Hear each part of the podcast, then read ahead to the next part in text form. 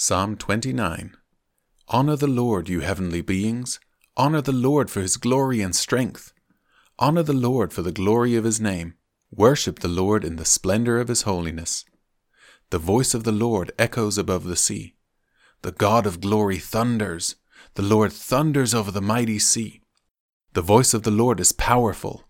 The voice of the Lord is majestic. The voice of the Lord splits the mighty cedars. The Lord shatters the cedars of Lebanon. He makes Lebanon's mountains skip like a calf. He makes Mount Hermon leap like a young wild ox. The voice of the Lord strikes with bolts of lightning. The voice of the Lord makes the barren wilderness quake. The Lord shakes the wilderness of Kadesh. The voice of the Lord twists mighty oaks and strips the forests bare. In his temple everyone shouts, Glory! The Lord rules over the floodwaters. The Lord reigns as king forever. The Lord gives his people strength. The Lord blesses them with peace.